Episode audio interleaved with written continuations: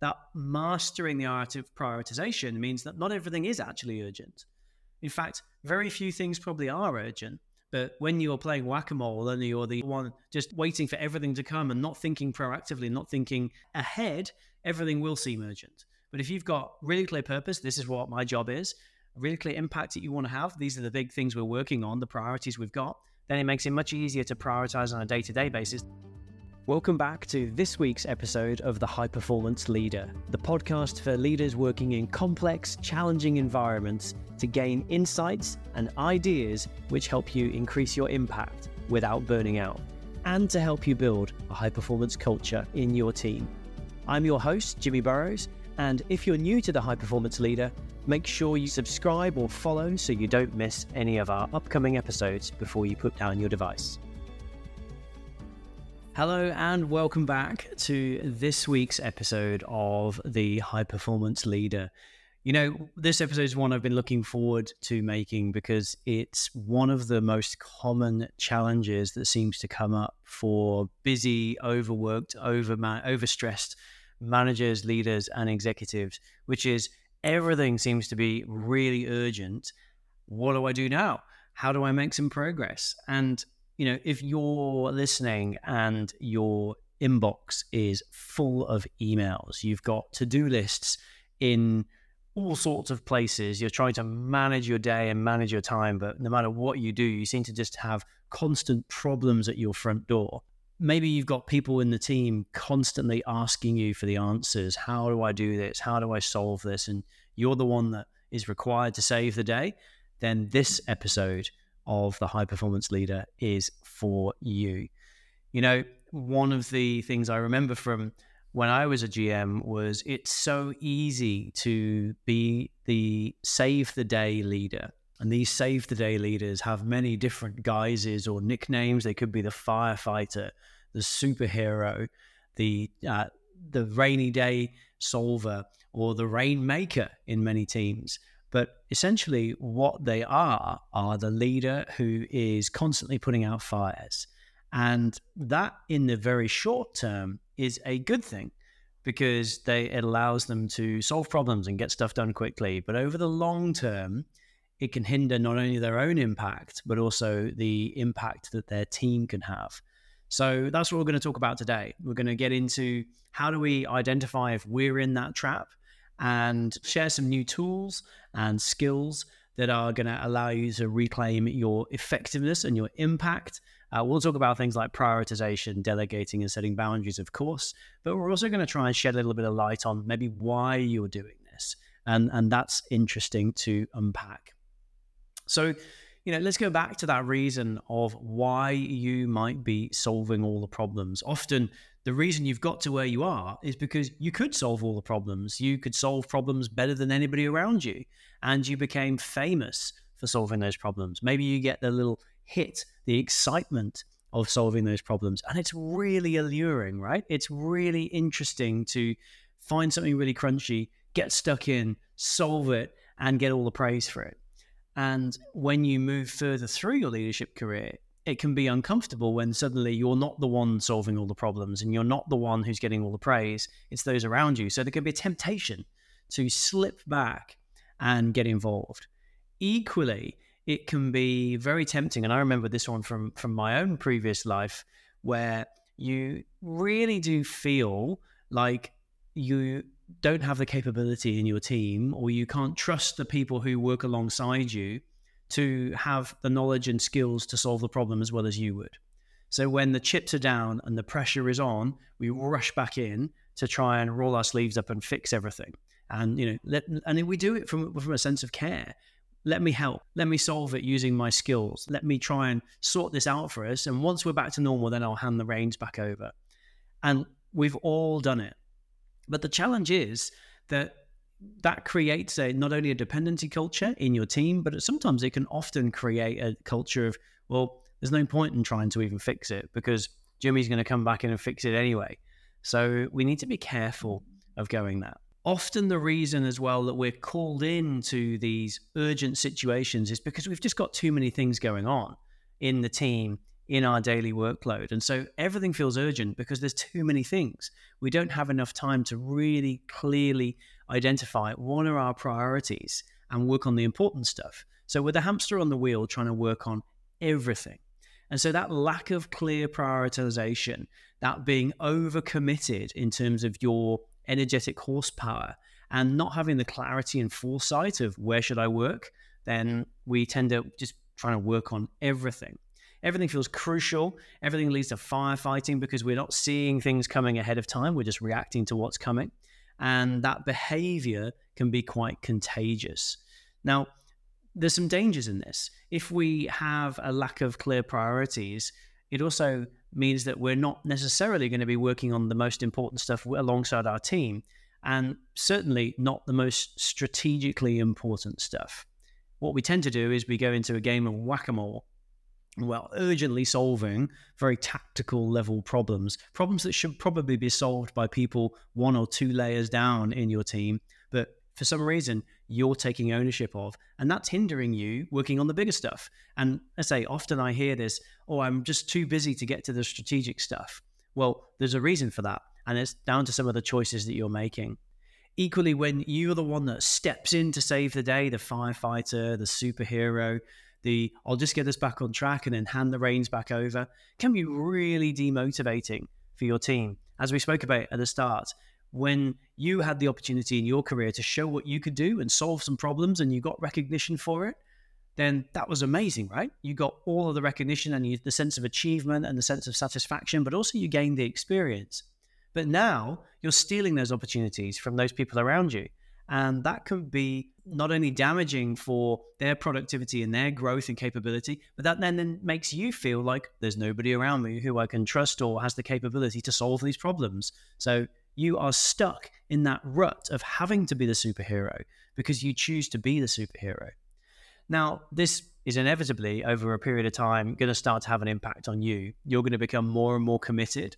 You're going to become overstretched and what I see often is people involved in meetings and making decisions and getting involved in the stationery order or being involved in decisions around what should the uniform be or you know really small things that aren't relevant for somebody at their level of the business. But because they want to be involved and help then they certainly take part in that Hey there, Jimmy here, and I just wanted to drop into this episode and let you know we're extremely grateful for all of the incredible reviews and feedback that we're getting about the Ways of Working podcast. We've managed to get ourselves amazingly into the top 10% globally of all management podcasts, which is an absolute dream for me to be able to share the Ways of Working message across a wider community.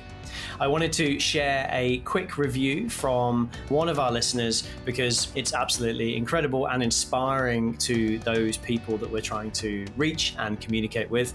From Pinnacle Coach, Jimmy is a great natural interviewer and his background helps him to ask some really good questions. I've enjoyed a couple of the episodes from here and always come away feeling inspired for my AIM work. Pinnacle Coach, thank you so much for that incredible review. We really appreciate it. And if you haven't already, make sure you subscribe or follow on your favorite podcast platform of choice to the Ways of Working podcast. And we'll see you soon. Take care. Equally, when we are in this firefighter mode, it can be really tough to see the purpose in what we're doing. Why am I doing this? What's the purpose of all this whack a mole? I don't feel like I'm making these great strategic leaps and bounds that are going to make a real difference to the team and to my business and to me and my career. I'm just firefighting all the day. And that can make it very hard to distinguish not only the things that you find satisfying in the job, but also for your leader and the people who judge your performance to see whether you're doing a great job or not because there's nothing really stand out. They don't see the purpose of what you're doing. They just see you running around and looking really busy. And again, I remember this back in my own time as a manager when I kind of felt like I had to be involved in everything to make sure everything was running smoothly.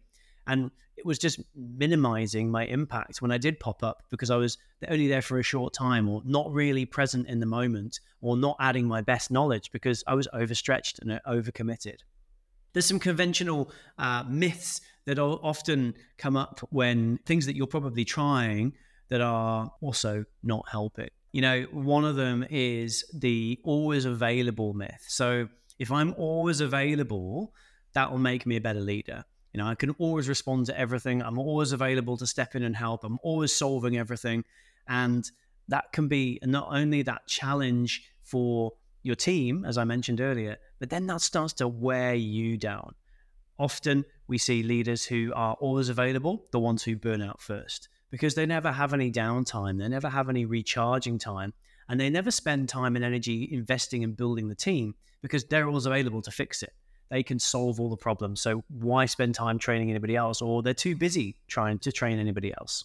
Equally, starting to think about judging your own success based on your own wins. As you become a leader in an organization, you move from being responsible for the work to being responsible for the people who do the work.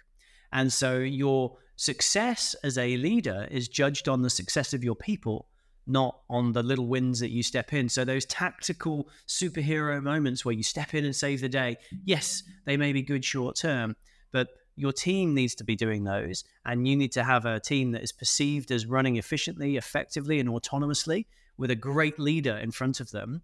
Not oh well when the chips are down jimmy will come in and save the day and that's okay and so we really want to start transitioning from being the expert the firefighter the problem solver the superhero to being more of a visionary leader to being an impactful leader and that really does start with being very clear on the purpose of your role and the impact you want to have.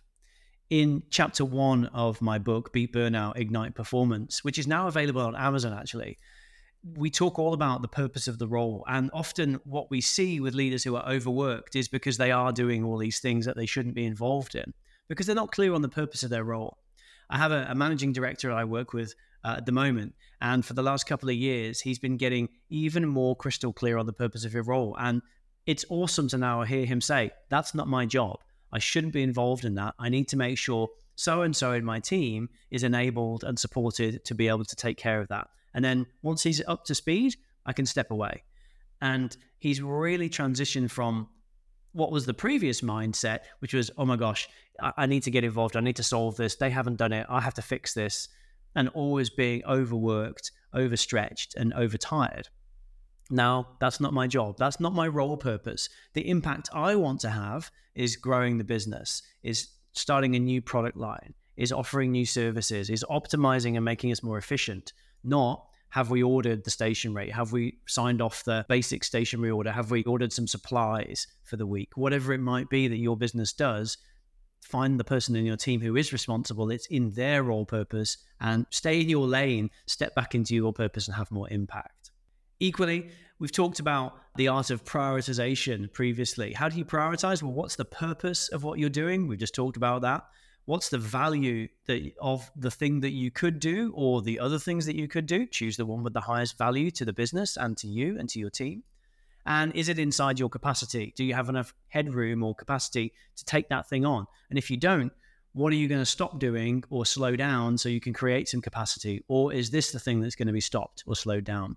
So, that mastering the art of prioritization means that not everything is actually urgent. In fact, very few things probably are urgent. But when you're playing whack a mole and you're the you're the one just waiting for everything to come and not thinking proactively, not thinking ahead, everything will seem urgent. But if you've got really clear purpose, this is what my job is, really clear impact that you want to have, these are the big things we're working on, the priorities we've got, then it makes it much easier to prioritize on a day to day basis. That's not important, that's not important, that is important, and it's urgent. Equally, start to think about how you delegate. We run a whole mastermind program on delegation using the four letter mnemonic explain, demonstrate, imitate, practice, EDIP.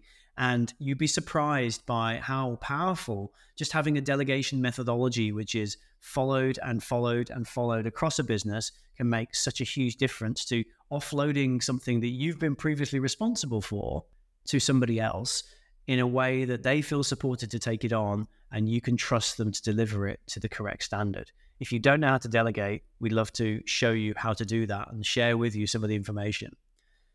And then the final one is really learning to protect your boundaries. Chapter five of our book talks all about downtime.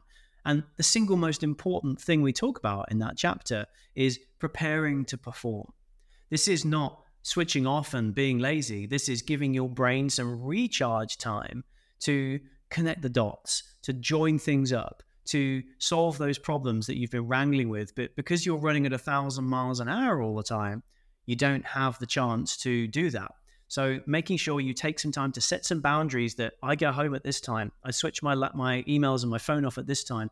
I have this personal time where I do hobbies, family, rest, relax, because that allows me to perform better when I'm in the workplace. It's this great myth, the always available myth, where I'm online at three in the morning doing things that steals those boundaries away from you gradually, piece by piece, but actually reduces your impact and reduces your performance as a result. So, today we've talked about why you might be spending all of your time being the urgent, solving all the problems, save the day, superhero, firefighter leader, why everything might feel urgent to you all the time, and some of the things that you can do to start solving that.